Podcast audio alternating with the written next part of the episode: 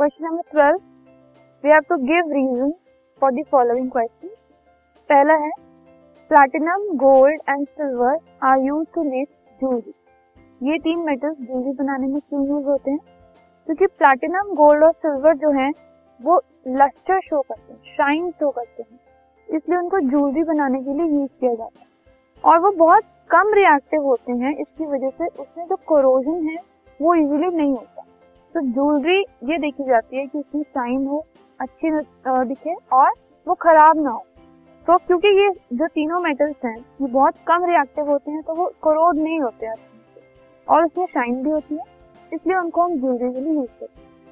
Next है sodium potassium lithium are stored under oil इन तीनों को हम ऑयल में स्टोर करते हैं। क्यों? क्योंकि ये तीन जो मेटल्स हैं सोडियम पोटेशियम लिथियम ये बहुत रिएक्टिव होते। हैं और एयर और वाटर के साथ बहुत जल्दी रिएक्ट कर जाते हैं।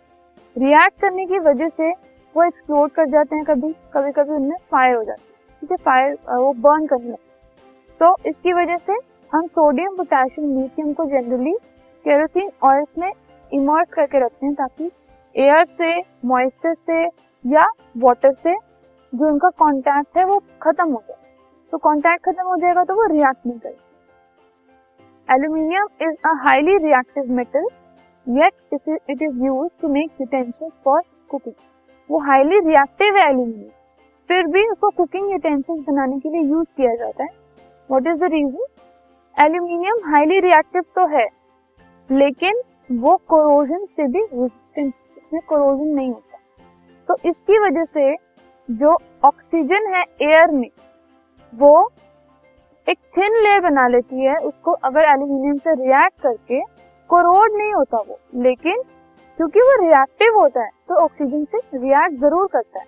लेकिन रिएक्ट करते ही वो एल्यूमिनियम ऑक्साइड की एक लेयर बना लेता है अपने जिसकी वजह से वो एक स्टेबल एक एलिमेंट बन जाता है स्टेबल मेटल बन जाता है, और उससे फर्दर जो रिएक्शन है एल्यूमिनियम का ऑक्सीजन के साथ, जिससे रस्टिंग हो या कोरोजन हो, वो खत्म हो जाता है, ठीक है?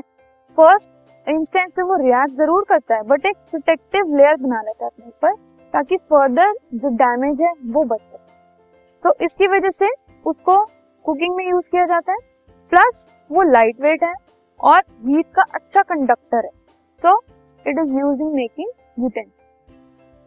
Last is, carbonate and sulfide ores are usually converted into oxides during the process of extraction.